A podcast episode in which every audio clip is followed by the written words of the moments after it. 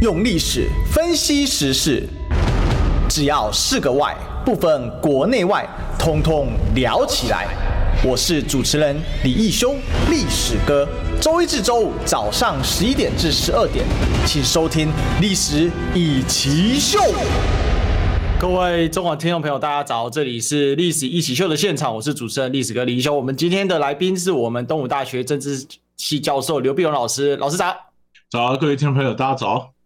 是这个老师来就知道我们要来聊聊这个两岸国际的问题啊。好，那我想这个积累非常多问题要来请教老师啊。呃，最近我们知道上个礼拜这是一个非常疯狂的一个礼拜啊，全球五十万人啊追着 Pelosi 的这个飞机啊，哦，在在飞行啊。哦，那事实上这个五十万人还只是那个网站而已啊，那个更的多的是啊，我看到还有很多连国外的这样美国人他们都自己开 YouTube 赚直播，然后。追着 Pelosi 的飞机在走，都很多人在看，甚至呃，据说这个抖音上几十万，呃，这个甚至听说有跟我说什么五千万，当然我没有求证啊，哦，当然必须说，呃，这 Pelosi 来到台湾这件事确实形成一个新的一个非常重要的一个政治意义上的象征哦，所以当然后续引发了所谓的围台军演啊，那军演到现在。老实讲，并没有完全结束哦。它可能一些比较主要的科目结束，但是它一些巡弋，包括一些非常近的，哈，包括我们国军自己公布是在中线对峙的。那事实上，据对岸的消息，这根本不是中线哦，很多都已到近岸了。只是呃，可能基于一些问题啊，到底谁讲真的是谁，谁讲是假的？我们当然指责呃对岸说是 P 图哦，但是对岸呃这个说我就拍给你看啊，那到底是怎么样呢？呃，昨天这个我自己节目我也有另外请教这个我们军事专家张继老师，他是说这个人家是根本就是直接就看不起你的船啊，就破镜在那边，所以可以看得出来，两岸在经过 Pelosi 之后，形成了很大一个不一样的状况。所以，我们今天一个一个来复盘啊。现在老师来了，老师，我们现在请教一下 Pelosi 这个事情哦，引发了这么强的一个国际政治的一个效果，我们怎么来评价一下这个事件呢？来，佩洛西访台这个事件。这个当然了，如果就国际政治来讲的话，我们看他他他当然，佩洛西他当然有他的目的了。他刚才说了挺台湾的民主啊，嗯，那么他当然也是必有有有，我就讲说有表有理了。那么表面上当然说你挺台湾的民主嘛，对于中华民国呃的一个支持啊。那么在理的方面，他当然是个人的毕业旅行嘛。你毕业旅行，也就是说。呃，老太太这个人也蛮任性的啊。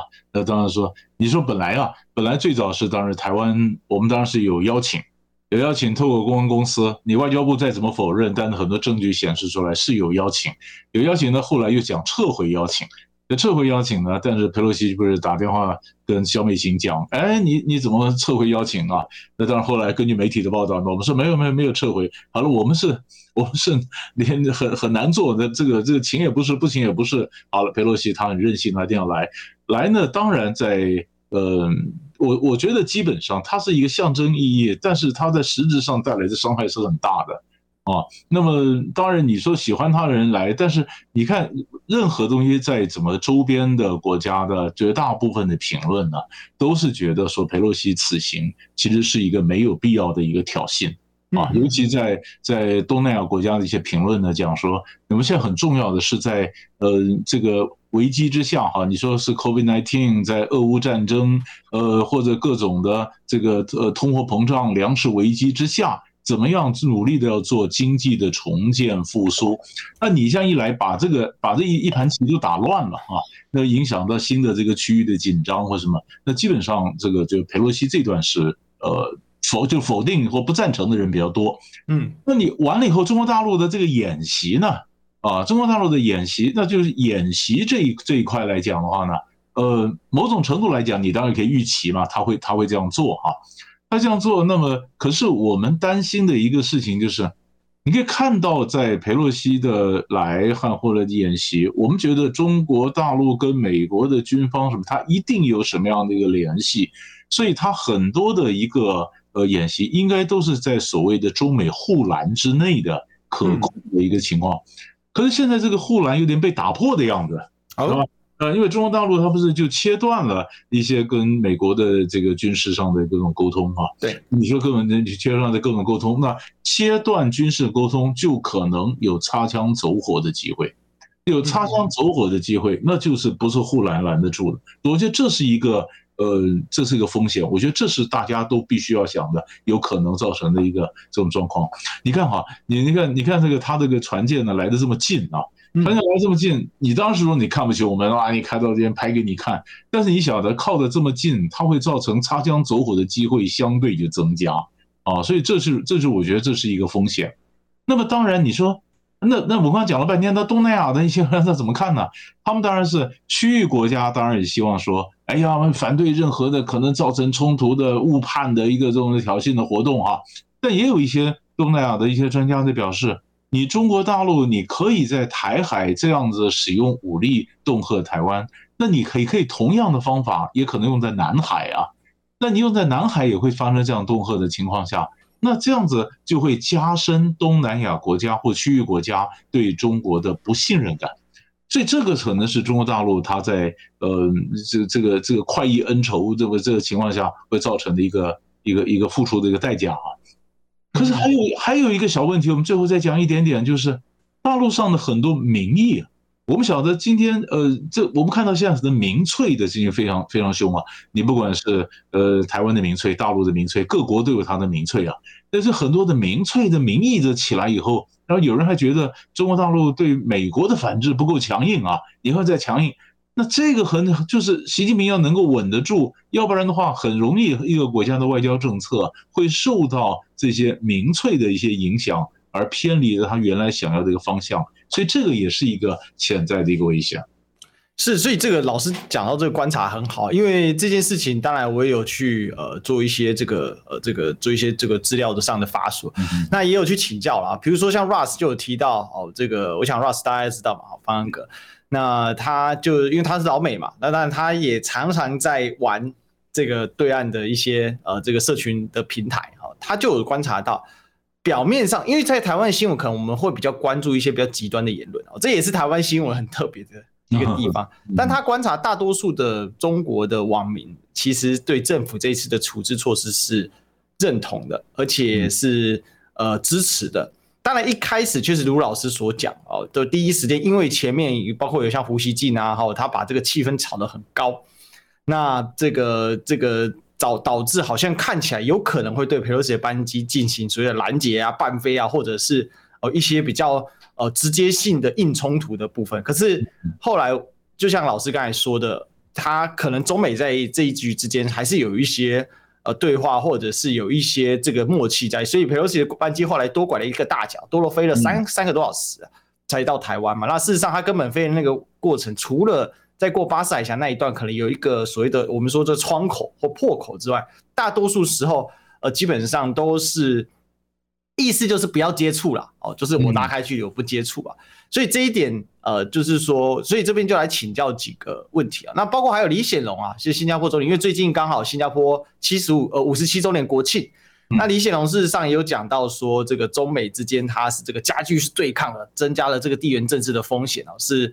呃，这更糟糕。不过新加坡看起来他们就是选择一个中立的态度。那我们常讲，新加坡是中美之间有驻军，之前刚也跟老师提聊过嘛。我们也聊到一个观念，就是如果新加坡说我要中立，那其实他就是有点选择靠靠过去中国那一边的嘛。哈，所以看起来确实有一些忧心在。但是就来请教老师，就是说，呃，佩洛西这一次他这个来访的过程当中，看起来北京其实。目标就不是裴洛西本身，他很明显的把所谓的对抗美国跟反对台独或者反制台独，甚至是统一台湾这样的一个呃这个军事行动，它是做的非常明显的切割的，而且也看到雷根号的反应也是如此，他就是来保驾护航的。那佩洛斯一走，雷根号就基本上就完全往日本回去了嘛。那最近还是在日本的母海附近晃啊。那虽然说有可能会回来，但是到底什么时候正式回来，我们不知道，因为我们知道他其实会公布他的航点的哦。呃，这边就来请教老师，就是看起来北京很还是很冷静的在处理这整个事情，虽然他确实把所谓的八个呃这个沟通渠道给切断哦，但是感觉起来目标很明确。那这个目标明确的结果，相对于看起来台湾是手忙脚乱的，因为我们到现在可以看到飞弹从空中飞过。政府还在说没关系，没关系，我们就觉得大家是不能接受了，我想大多数人是不能接受。当然支持者始终的好还是始终的，那我们没有办法。可是有正常逻辑的都都会觉得怪怪的，好，所以这边请教一下老师。对这个，基本上我看这个，我我我我们把它放长来看看佩洛西这次的访台的事件啊，我是把它分成三段来看啊，就是佩洛西访台前。佩洛西访台的这个是呃中间，和佩洛西访台之后啊，那佩洛西访台前呢，呃，我我们在我们经常讲说，呃，你就没想到会发生的事情就叫黑天鹅，你看到老远会跑来会发生的这个灰犀牛，对吧？那佩洛西他当然是灰犀牛嘛，他就就是。你美美国他在很努力的想要，呃，行政部门想要劝阻他不要来啊。那么大家大家也希望他劝阻不要来，呃，那么中国大陆也希望他不要来啊。那他我们也是要私下先说，是不是可以场合不适合？就我们都家各方都希望说，这个灰犀牛既然要撞过来，我们可不可以想把它伤害降到最低啊？降到最低。那么就是所所以我们看事前的各种沟通，那有些可能也是默契，有些是演戏，都会演给大家看。那当然，你说，呃，东南亚国家李显龙会讲了这个话啊，但你你看，你都忘了，李显龙还来说是马来西亚，到马来西亚，所以马来西亚人不太高兴。你不马，你你明明是到访台，你拿我来当铺垫，就是。照那这个马来西亚那边讲法是，我当然希望美国重视东南亚很好，但是你这样重视东南亚，你把我当做配角嘛？你 完，你们都配角死，就完全忘了佩洛西在马来西亚干什么，讲了什么事，没人注意到他事情。马来西亚就陪着玩一下，就后来尹锡悦说我不不不陪你玩了，你忙你的，对吧？那是后话。但是 anyway，我们就是看，首先第一个呢，就是在之前我怎么怎么避免这样的一个对抗的这一个情形啊。然后，然后在当然也有像李安友啊，像这个呃美国一些学者就讲说，其实中国大陆呢没有裴洛西访台，他也会找别的时间来来引爆这冲突。最主要就是呃另外一套讲法就是美国呢在你可以像围堵中国大陆呢是非常清楚的一个态势。那中国大陆现在要做的呢，就是想把美国推开推开，就是他不断的要扩大他的朋友圈，或者他不断的要把他的军事行动的。呃，让你们接受我的军事行动的范围一圈一圈往外推，所以在佩洛西之前，你看他跟呃拜登到日本去的时候，你看他跟俄罗斯的军事演习，或者说他跟这个呃澳洲的一个飞机的这个拦截啊、擦撞啊，各种危险的，就是他各种军事行动很多，一次一次一圈一圈的往外推，或者内圈外圈往外推，他把美国挤到这个亚太地区的边陲地带啊。那佩瑞西的事情是他。整个大战略的一个部分，如果没有佩洛西，他还是会继续引爆冲突，目的是把美国赶出去啊，这是一种。那如果照这种讲法的话，那灰天鹅你怎么闪？呃，这个灰犀灰犀牛你怎么闪也闪不掉嘛？那那那么只能做只能做精致的一个避免擦枪走火。所以在之前的这一段外交的各种动作什么，这是我们第一个看的。第二就是到中间，佩洛西出发了，然后到了回去中间这一段呢，就是你刚才讲的，他们绕了他绕了一大圈来。本来啊，这个呃，这个中国大陆呢，或者香港一些像凤凰啊，那么就做了很多分析啊，就是美国如果从佩洛西从美国到台湾来，他走几条航线，一条一条画出来，那中国如果照胡锡进讲法要拦的话，那怎么拦？怎么拦？怎么拦啊？就每一条都没有这样走嘛，他就现在然后从下面那个号称 A B C D E F G 通通丝带，通通没有嘛，对不对？那弯一圈的表示大家非常非常的小心啊，嗯，尽量的不要造成不要造成各种的误会冲突。所以你看中国也很克制，也没有拦截，也没有怎么样，对不对哈？那么各种的各种讲话，那我们这边也相对的一个一个低调啊，所以这这个这个是一一来的时候，好了，现在看的是佩洛西访台之后。之后呢，余震不断嘛。那余震不断，他从这余震，他除了，所以你你看，在在在佩洛西访台之前，说中国大陆他骂是骂美国，他没有骂台湾呢。嗯，那那因为我们有什么话语权？你骂我干嘛？对不对？所以他是骂美国嘛，他没他没骂我嘛，他没骂我。可是你在访台之前没骂我，访台之后你整我啊？这问题是你有各种的军事啦，各种的经济啦，给台湾压力。对吧？那那就让台湾人自己去想说，你看佩洛西来对我们到底有什么实质的好处啊？那么所以所以他这样子这样子完了以后，不只是，所以这里面是牵涉到小圈就是台海关系，大一点圈是中美关系啊，或者你区域这边来讲，呃，对区域国家对中国的看法，这一圈一圈，他一个一个理出来，然后还要看各自内部的强硬派怎么去摆平，然后怎么收。所以有些人的讲法就是，你说中国大陆他在进行这个军事演习，演习完了以后呢，他又延长，呃，延长以后他说我变常态性的一个什么样的巡逻啦，什么样的，那在总是变成一个新常态，然后美国这边说我不能让你有新常态啊，那那这一连串的这个互动之后，那他怎如果说我们常讲怎么怎么收场，怎么重建？或者说，今天两岸关系常常就有没有办法像过去美国跟俄罗斯一样重开机啊？因为我们现在要 reset 要重开机啊，所以现在你怎么样的重建的关系，这个我觉得是很艰巨的工程，真的还需要一点时间还一点耐心来处理。是，其实老师刚刚讲到一个关键名词“新常态”哦，这个是呃，我想不管是对岸的媒体或者是美这个美国媒体，其实大家都提到。不过在台湾哦。这个提到的真的很少。事实上，包括这一次所谓的第四次台海危机，我们可以看到华文圈媒体，除了台湾媒体相对低调啊，就台湾媒体，当然蓝营的媒体可能还有用，但是只是看你看绿营媒体，其实他基本不太提第四次台海危机这个说法，最多提提围台军演等等的。那新常态更是如此啊。但我的观察，呃，包括请教各位军事专家，事实上也来得请教老师，就是说，实质上已经改变了台海的现状，台海中线不见了，是真正意义上，因为我们本来讲。所谓的第一岛链，美国在战略后撤，现在退到关岛。呃，之前也我们都有讨论过。但这一次，其实我的观察是坐实了解放军是直接，他除了陆地上没有直接的，就是统治权之外，基本他已经把台湾一圈的海域包起来，作为宣示主权。因为他如果没有不是拥有主权的话，他不可能这样军演嘛。嗯，如果正常来说，你对一个，因为我们常常总统带着喊，我们蔡英文总统带着喊说。这个我们是主权独立的国家，我们都支持啊。问题是，这个围台军演其实是直接侵犯你的主权嘛？但我们当做视而不见，当做没有反应。等到这个军演稍微退去之后，才开始打榴弹炮啊，哦，才开始做所谓的内部的军演啊。可是其实事实上，对一般人人来讲是可以有一些宣传。但是各位中广的听众朋友，你赚到了哈，因为你来到的是一个追求真实的地方。所以呢，我们真的要来好好请教老师。事实上。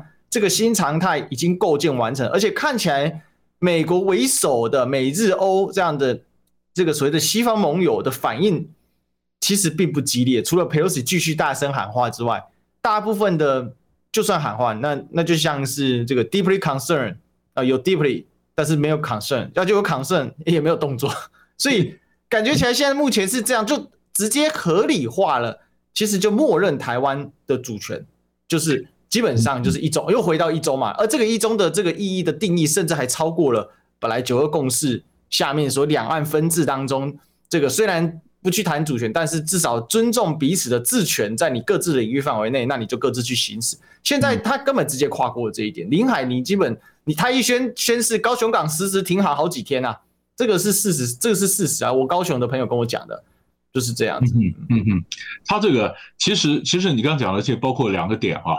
一个点就是我们讲，我们常讲海峡中线，海峡中线呢，其实海峡中线那只是一个默契，就是大两岸关系大家还好，我们是我们两岸之间呢，其实是做某种的冲突管理啊，或者是危机管理，我们不希望事情失控，我们两个默契，我们尊重海峡中线。但海峡关系不好的时候，谁跟你默契啊？那没有默契的时候，他就每天他所以所以所以呃，大陆老共的讲法就是没有什么这个海峡中线，对吧？我从来没承认海峡中线，那就就就过来了嘛啊，过来那那我们的讲法说，那你怎么侵略我们呢啊？那么中共的这讲法就是说，嗯，一个中国嘛，哪有什么叫侵略啊？就是说他就他用他的法理逻辑来对抗你的法理逻辑啊，在但是不管怎么样，那您摆着你就是围围着台湾嘛。那围着台湾，所以这个是我们现在面对的一个新的一个情势，而且就是我我说我现在比较比较担心的就是他如果这么习惯的围哈，这就好像我们讲一下，你看你看像这个呃俄罗斯他打乌克兰，打乌克兰说就后来呢，你说这个芬兰呐、瑞典呐加入北约，加入北约，人家就问这个瑞典啊，那你说俄罗斯的危危险现在特别大吗？威胁特别大吗？他在打乌克兰的时候还有机会来打瑞瑞典吗？对不对？不会啊，你并没有特别危险啊啊！那你为什么没有特别危险的时候你要加入北约呢？他说是因为普京的 intention，他的意图，他居然会真的想用武力啊！我天哪，这是我们被吓到了！你居然真的想用武力，不是说你武力忽然变大了，是你真的会用啊！那这个可怕。那其实我们在台湾也是看说。中国大陆你的武力是很强，但是你真的是这样围我们呢、啊？你真的这样围，而且如入无人之境的这样围，那这个对台湾来讲当然是个是个是个是个比较危险的一个非常严峻的一个情势哈。那你那你刚讲了另外一个火节点很重要一点就是，你说 deeply concerned 各国在关心，我们很喜欢讲国际上有多关心，其实《纽约时报》就讲得很明白，欧洲国家，比如说像吴钊燮，他到欧盟呃到欧洲议会去演讲，什么奥运会支持，议会是没有外交权利的。没有人家权利的，那今天欧洲议会就向欧洲人支持他，表示你关切，那不等于他支持台独。那也更重要的是，就算他支持台独，不等于他要派兵帮你打，他不会绕个大半大半个地球派兵过来，不会。欧洲人现在关心的，你乌克兰事情都关心不完。上个礼拜，土耳其总统鄂尔多安跑去黑海的索契会了普京，说要跟普京加强能源合作。哇，欧洲欧盟二十七个国家跳起来，我们要制裁普京的时候，你怎么去进行能源合作？人家关心的是这个问题。当习近平跟欧盟讲的时候，我们要建多呃多极的世界什么的，那欧盟就觉得你讲的话天马行空嘛。我们关心的是乌克兰的这问题，他都觉得跟中国大陆讲的话，中国大陆讲高空，你没有关顾虑到我们贴贴身亲身的这个亲身的体会。如果他体会是欧洲的问题，你说他会帮你绕大半个地球，他派兵来保卫台湾吗？不会嘛。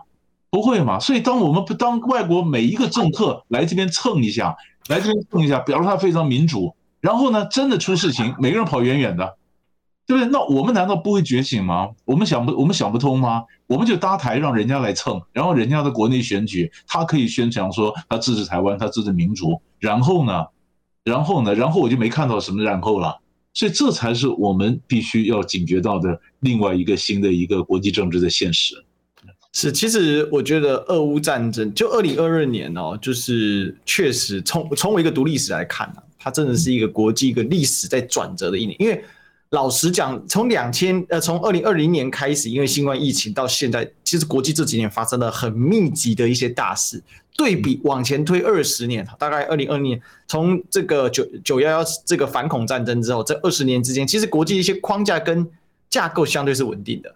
当然，川普上来做了一些破坏，但是事实上，我认为还没到伤筋错误，所以看起来中美的贸易战等开打等等。但川普，川普毕竟是生意人，他懂得在做，这是他他的生意就是赚选票，他懂得在赚选票跟实质之间，他他他拿捏的很精准。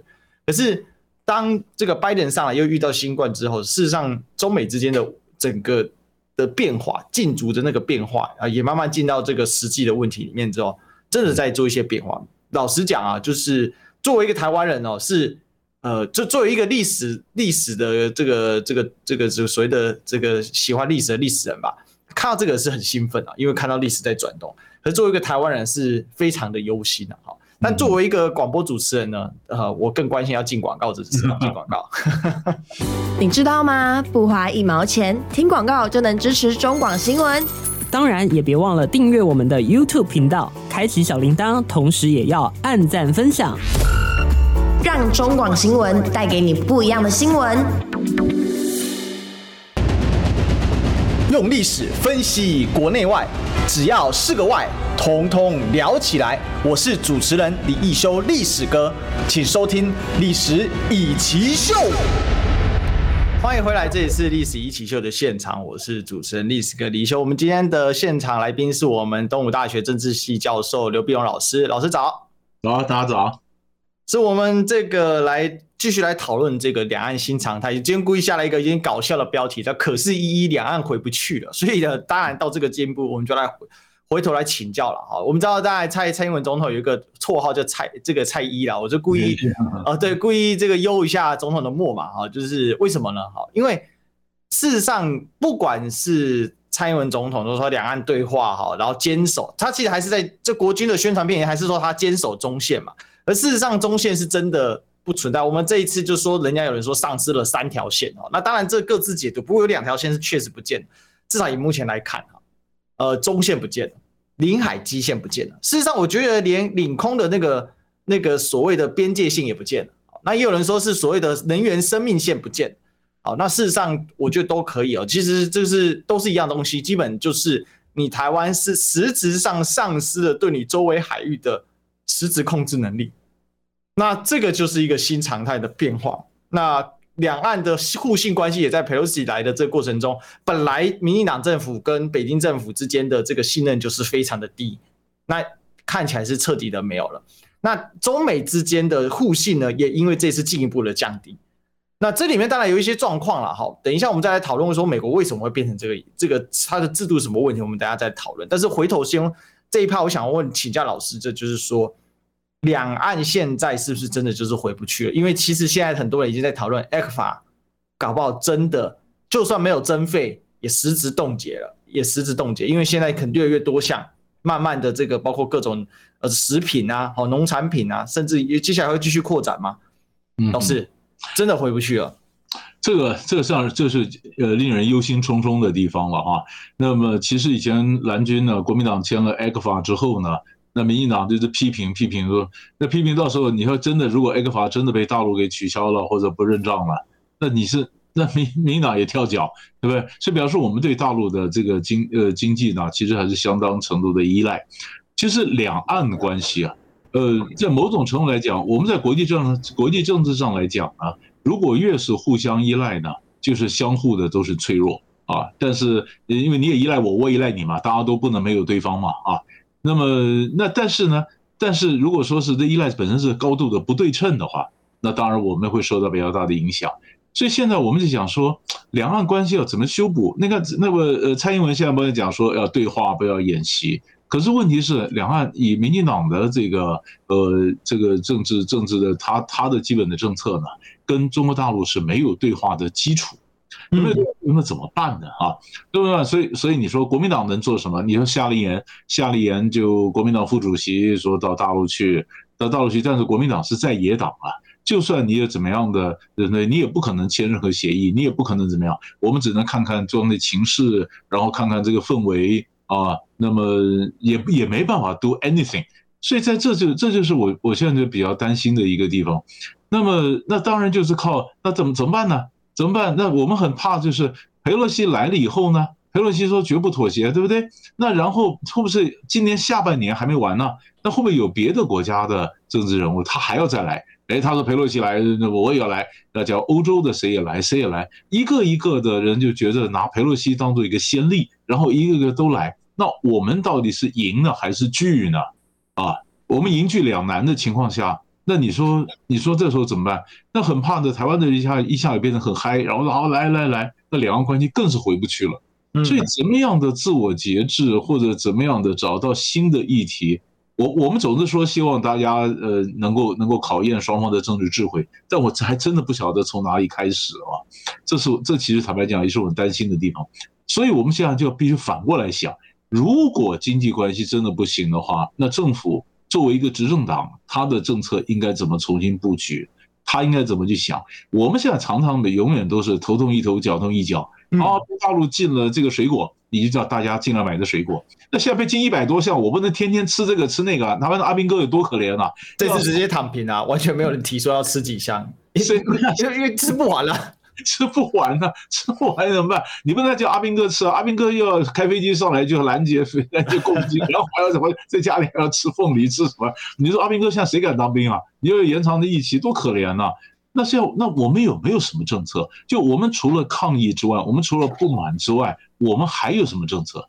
啊，呼吁团结叫抗议，你你如果拿不出政策，那你这执政党坦白讲是不负责任的。那这个这个东西该怎么做？所以我觉得他们要给我们一个答案，要大家要一起来想想看啊。我觉得这里面有一个很关键，就是过去很长一段时间哦，我们民进党政府采取的是对两岸政府切香肠，也就是我尽可能的，第一个他不承认九二共识嘛，第二个他不承认一中嘛，但是呢，他又不否认所谓的中华民国。那当然，基据宪法，你不否认中华民国，那你中华民国就是一中嘛。所以他就是尽可能切到一个边边很薄的一个状况，但但是它同时间在国内进行推行的教育里面，它就是去否定两岸之间的关系。例如说中华民国台湾，它是七十年哦，它是这个七十几年，它就基本起算在这民国三十八年开始起。三十八年，嗯，对对对对，那那中间那四年是违章建筑吧？三十四到三十八是违章建筑，可是你要算二二八，这是很尴尬的事情啊！哦，那那这里面呢就。这个里面呢，就做到一些状况，就是说，因为你这样子去去处理，那另外他就灌输就是呃所谓国共内战，那是属于国民党的内战，所以民进党这一段时间以来，他致力于做一件事情，就是消灭国民党。哦，第二个是就消灭中华民国嘛。当我这个都消灭之后，其实两岸就是中国跟台湾就是两国关系了，因为中国跟台湾会是内战关系。会是战争关系，那是你国民党跟共产党的事情，是你中华民国政府跟中华人民共和国的事，政府的事情，那是你们的事情，跟我们台湾没有关系。可是这里面当然有很多矛盾啊，绝对是说不通的。理论上说有读书的人，大家逻辑通顺的人，大概觉得里面很怪。可是对一般老百姓来讲，反正你提出了一些说法嘛，所以现在就会出现很多的呃，这个所谓的台派青年吧，或者是不少这种思维的人，他就会很主观的认为说。你中国干嘛死缠着我不放？你在那边军演，这一点都不合理。可是这样子其实很好得到票，所以抗中保台一定会得到票，因为合理嘛。所以抗中就你来乱我嘛，就是你干嘛？可是我们也知道啊，其实人都要看过去嘛。你不能说你老爸把你生出来说，老爸你跟我没关系了。嗯，这叫个人的经验叫做生命历程，集体的经验历经验叫做历史历程。我们不能把历史历程断开。可是因为集体经验历史历史它是必须透过。族群内的教育必须透过教育这跟宣导去进行的。如果你一旦改变了宣导，它是会被改变的。就个人经验都有可能因为你的记忆淡化而改变，那集体经验更别说。这个其实是一个政府很重要的课题啊。但是这个就很危险了。为什么？如果今天两岸是对等的存在，也就是说，我说这个关于实力方面对等存在，那这是这个问题倒不了就是硬对抗。可是问题是两岸是一个极不对等的事实实体上的存在。那当你用这种否认的时候，那你当然可以在这个国内彻底的去消灭中华民国跟国民党哦，这个是没什么问题的。以他们现在的一个力量来说，这没什么问题。可是当你一出了台湾这个壳之后，马上现实一直接直挺挺就撞上，就是两岸关系那非常现实面的历史问题嘛。那现在我觉得北京也看看出这个问题，所以他事实上就不怕你，然后你这样玩嘛，反正我也我我也不跟你讲这么多了，这跟你在那边论述也浪费时间。反正你反正你就这样切嘛。那要切，大家来切。你切文化的内涵，切历史的内涵，那我切实质的内涵，我就把你的领海给切掉。那下一步会不会切到土地上？这个才是我在这件事情中我比较担心的一点啊。哈，不过担心归担心的，广告回来更精彩。进广告，听不够吗？快上各大 Podcast 平台搜寻中广新闻网，新闻还有精彩节目都准时推送给您。带您听不一样的新闻，中广新闻。用历史分析国内外，只要是个“外”，统统聊起来。我是主持人李易修，历史哥，请收听《历史以奇秀》。欢迎回来，这里是《历史一起秀》的现场，我是主持人历史哥李易修。我们今天来宾是东吴大学政治系教授刘必荣老师，老师早，早，大家早。是刚才其实有提到这个，其实两岸关系还是在于这个台湾长期政治的发展嘛，所以最后一段我们就来请教一下，因为最近对台政策白皮书啊，这个这个这个中共有发布第三次，呃，应该是第三次吧，哈，那这里面当然这个做了一个非常呃，我我认为是对所谓接下来所谓这个一个中国的，好，包括是所谓统一台湾的呃这个呃做法做了很清楚的这个成这个去描述了哈。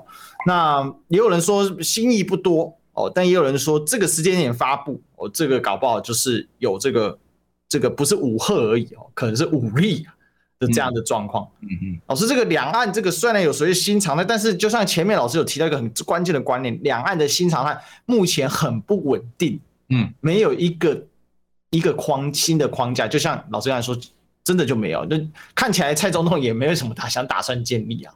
那现在该怎么办？嗯，对，现在我我我们先谈一下，刚刚你讲到这个白皮书哈，白皮书这样看起来是好像没有什么太大的新意，但是国外的一般媒体的报道就特别重视到一点，就是原来他的大陆的对外政策呢，就是最早的时候邓小平讲，我不会派兵到台湾，不会派兵到台湾啊，就是说那那那这一次呢，没有这条。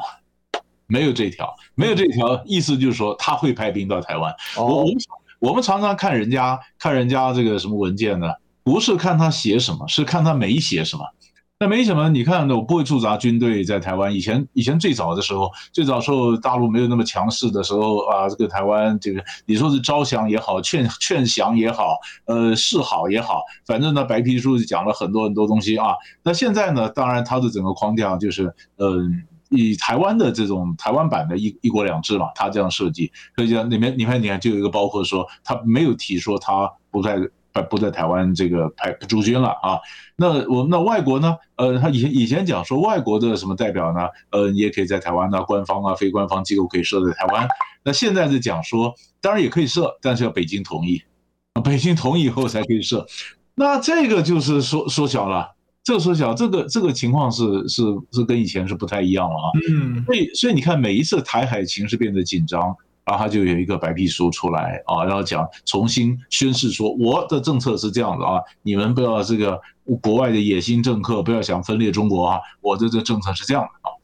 那你说刚刚刚刚我们说两两岸关系呢，其实啊，其实呃两岸关系本来呢，我我常讲，如果我们跟大陆不可能完全没有冲突，我们完全没有冲突，我们就投降了嘛，我们就做顺民了，我们怎么可能没有冲突呢？对不对？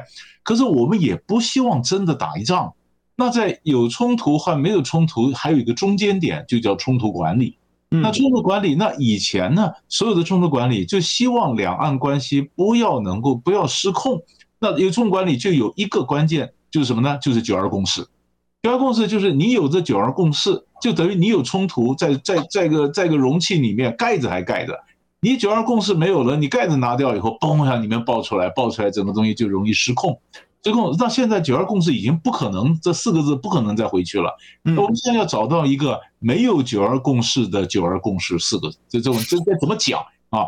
以前蔡英文还想过说，以前不很多学者讲到啊，九二年的一些协议，那他妈就还讲九二年的那些事或九二年的什么东西。但是问题人家有共识，可是慢慢习近平有的时候也也讲错话，他把九二共识说最后就推到一国两制，九二共识从来不等于一国两制。那当习近平讲的“九二共识”最后推到“一国两制”以后，就推得太远了，所以就“九二共识”就慢慢这四个字就回不去了。因为大陆上后来涉台的这官员怎么想把它拉回来、拉回来、再拉回到原来的“九二共识”上面？那这里面就就就有花很多时间辩论。因为国民党可以讲说，我们的“九二共识”跟后来习近平这一过渡衍生的不一样，那民进党就可以讲说，那就表示你们没共识，不是吗？那你讲半天九二共识，不一样，不是每一个。老师，国民党现在也说九二共识是没共识的共识。对 对啊，因为在中国，他自己党主席自己讲的、啊。对啊，所以这就尴尬了。那你没有九二共识四个字的一个人，就是你现在要做好冲突管理，你把盖子再盖回去，不然冲突就失控。那那个盖子是什么？啊，比如这是一个，那我们原来讲说美中关系讲半天就是护栏嘛，护栏原来讲半天，不管你中国这跟跟跟这个美国的对话二加二啦，不管你是杨洁篪王毅对布林肯的这个这个呃苏利文啊，或者怎么样的，而且或者怎么样的对话，它总是有加强这个护栏嘛。那护栏呢，如果现在他们真的卡掉了军事交流而不恢复的话，但不晓得什么时候会慢慢的又恢复。但是如果没有恢复的话，那当然擦枪走火机会多，那护栏就出现了破口嘛。所以这这几个东西叫修补。所以现在裴洛西他来这一趟啊，你不晓得我们要花多少时间去修补老太太来这一趟所留下来的这些创伤啊，你知道吗？老太太很高兴啊，她可以继续讲她的话，但是但是问题是灾害是我们在承担呢，所以怎么去修补的关系，然后再把情势稳定下来。而不是大家讲些快意恩仇，然后讲出来很高兴的、很爽的话，但实际上对对整个世界一点帮助都没有，那是一个不负责任的一一个话。所以，所以，所以现在就是看谁来出来修补？蔡英文吗？蔡英文忙着救林志坚呢，那可能还没有还没有时间在想这些事情，那这怎么办呢？老师最惨的就你看，总统跟国安局长最重要的国安的这个负责人，结果全部在忙论文的事情。是啊。这是很很悲哀的事情。我们还，而且现在总统是宣誓他跟台大对干，我我直接否决台大的这个根据非常扎实。其实只要有看那记者会都知道，台大给的证据已经是充分到不能再充分了。有读过书的都知道，可是他就吃定你，你硕博士生再多百分之十的人，他永远在玩切割战略。其实我一直觉得民进党里面的那个军师哦。就是给蔡英文出谋划策的这个军事选举军事，他们很熟稔毛泽东的战术心法，永远就是联合次要敌人打击主要敌人，对不对？他这永远把敌人做切割嘛，我抓多数，你就是少数，我就可以击溃你。所以，所以他现在，所以你看，我们大家都在担心，呃，他打飞弹，哇，飞弹从上头过，啊，他围着台湾的演习，怎么怎么样？你你你你是怎么样的修补关系？多花点精神，多讲讲话，让台湾人不要担心嘛。啊你讲半天，你带着民进党全党去跟台大去对干，需要吗？要完成这个，我觉得怎么会变成这个样子？这个怎么变成这样？我觉得这很糟糕。而且你说论文有没有抄袭？这是一翻两瞪眼的事情吗？这是多清楚的，就是技术性的问题吗？这不是政治性的问题吗？这陈时中本来讲的也对啊，技术性的问题就放在体制内解决，不是吗？那体制内解决了，那你们又不认账，又要继续对对干，这是这是这样的吗？所以我觉得这很很难过一些，怎么会政府会变成这个样子啊？嗯，那现在现在这样不是就回过来我们的主题来讲话？那现在怎么样重开机？或怎么样修补啊？这个不是我们在广播电台，我们能我们讲讲，我们能做，我们根本不没办法做什么。我们提的建议他也不会听，但是他要对人民负责，他们的政府要想到实际该做什么，他要告诉我们他会怎么做，这是我们的期待呢。其实这里面就有就就牵涉到几个更加的这个深刻的问题。当然，我要先吐槽一下 Pelosi，因为我们今天这样讨论下来，真的路易十五那句名言嘛，我死后尽管洪水滔天，管他的。啊，我们都知道路易十五 是继承路易十四的曾曾孙子嘛，然后他被称为 the favorite，哦，被喜爱者。那说真的，他此事很惨啊，路易十六全家满门抄斩啊，哦，这个是真的是很悲惨的结局，但他不管啊。嗯，蔡英文曾经这个李远哲有讲过，就是说，那那我下台了，人家跟他说，你这个和这个政策，你这个你这个发电政策，你不可以这样子干啊，他说我下台了，不干我的事。如果我们的政治人物这些政客们都是抱持这种心态，那那就绝对是完蛋，两岸会往最最糟糕的方向去。那台湾真的会彻底的撞上一堵这个一堵大山哦。那这个大山撞上去，那就是真的是粉身碎骨。当然，最后最后一个点时间，我们就来好好再再再做一些爬书吧。好，就是说，老师你你自己观察，因为现在我们当然面临一些实质的问题嘛，比如说。两岸在这个对抗当中，美国现在在做一件事情啊，我们常讲细盾啊，呃，就是说我们有这个所谓的晶片，好，那晶片当然主要的材料是矽嘛，对岸称硅啊，啊，那这个就用矽来构成矽盾，就因为我们有台积电、有联发科哦，有这些所谓的高科技产业，所以呢，打这个打仗啊，对于这个对岸来讲非常不利。可是美国现在正在做一个所谓的晶片四方联盟啊，正在拆除这个矽盾。同一时间呢，这个佩洛西去南韩的时候。南韩这个总统文在呃不是文在寅，现在是这个尹锡悦，尹锡悦直接休假，连外交部长都不见，还要拜托个半天，好了，勉强给你打个电话，然后最后国会议长当然见，那国会议长都无伤大雅。嗯，老师照这个发展下去，不是冲不冲突问题，是美国也在把我们仅存有的把它拿走。那如果大家都这样玩的话，是没东西的。那在台湾就真的就就就完蛋啊。是，所以这这也是最大的问题。你说，你说美国根本没有遵守他自己想的什么自由贸易，自由贸易，你像你所有东西，你什么叫什么叫 Chip Four 啊？你说晶片的这这四方联盟，然后你怎么样的这个晶片啊科学的法案，怎么让人家说你到美国来接受我的援助，你不准在中国大陆去扩张扩张什么的？你这明摆就是违反你自由贸易的精神嘛？啊，那你希望帮帮去？希望把我们把我们这个拉去，那你说现在像台积电的嘛，他们就你看，他又在大陆又扩厂，他也在美国，他怎么样维持一个平衡？三星更是如此啊，三星在大陆上是那么，他投资有多少？他怎么可能完全加入你的这个四方联盟？但是他承诺呃不卖不大陆不扩厂，他也不敢承诺啊。所以我们首先先看到底 Chip Four 里面到底四方联盟能不能成，或者多少人他是真的成？假如他真的美国真的那么强悍，真的成？你真的把我台积电整个拉过去，哇，那这样子台湾又没有护国神山，整个就被搬搬过去了。那这个才是我们面对的更大的问题。你刚刚讲细盾，就没有盾啊，那没有盾的时候，那这个怎么办？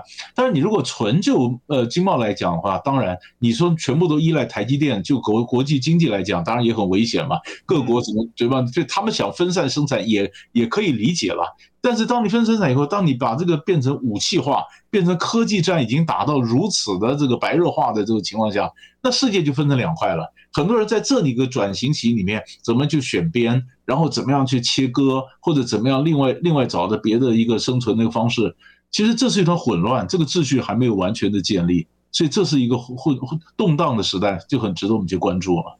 是，其实其实所谓的细盾，我认为本身也是一个一厢情愿的说法啊。如果真真要开打，哪有这个跟你计较这么多这些这些内涵的？而且事实上，前阵子这个中兴做出了七纳米的时候，很多人也吓了一跳嘛。他没有在没有这个最先进的光科技之下，人家还是用了一个比较传统的手法，然后把它做出来。那这个就是一个生命智慧找到出口嘛，因为毕竟市场就这么大。我们知道一年。四千多亿美金的这个所谓的半导体市场在中国大陆，那这市场会催生出生产，这个我们都知道。那进口必然会被国产本土本土替代，这我们都知道。其实这些才是真正我们的总统跟国防部长或者是国安局长这些人该去讨论的问题呀。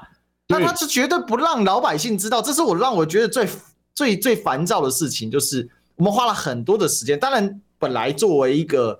这个实施讨论的节目，我们当然需要做一些比较深度的讨论。可是我们应该是在于说，政府往想往好的方面走。可是我们现在看到政府是，他就满脑子都在选举，都在政治。他现在，老师，我最后问一个问题就好了。嗯，现在状况，我发现蔡英文真的像死马当活马医。他是说算了，反正这个破瓶破罐子破摔啊，随便啦，反正这个。我也不可能在两岸政策上回头，我抗中保台就玩到底，打仗到时候再说呗。反正哒哒哒哒哒哒哒，飞机 AIT 搞不好就飞出去了。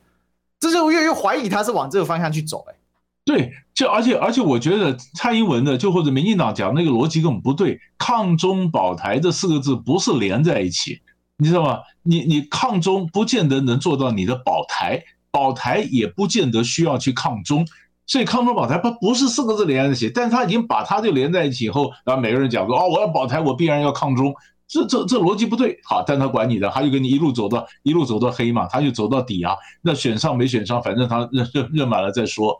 所以这个是一个只有选举而不又认真治国的一个政府，我觉得最最不负责任、最让人感到感到难过的一个，或者你讲焦虑的一个地方，这才是这是我们现在最大的问题，大家都普遍的焦虑。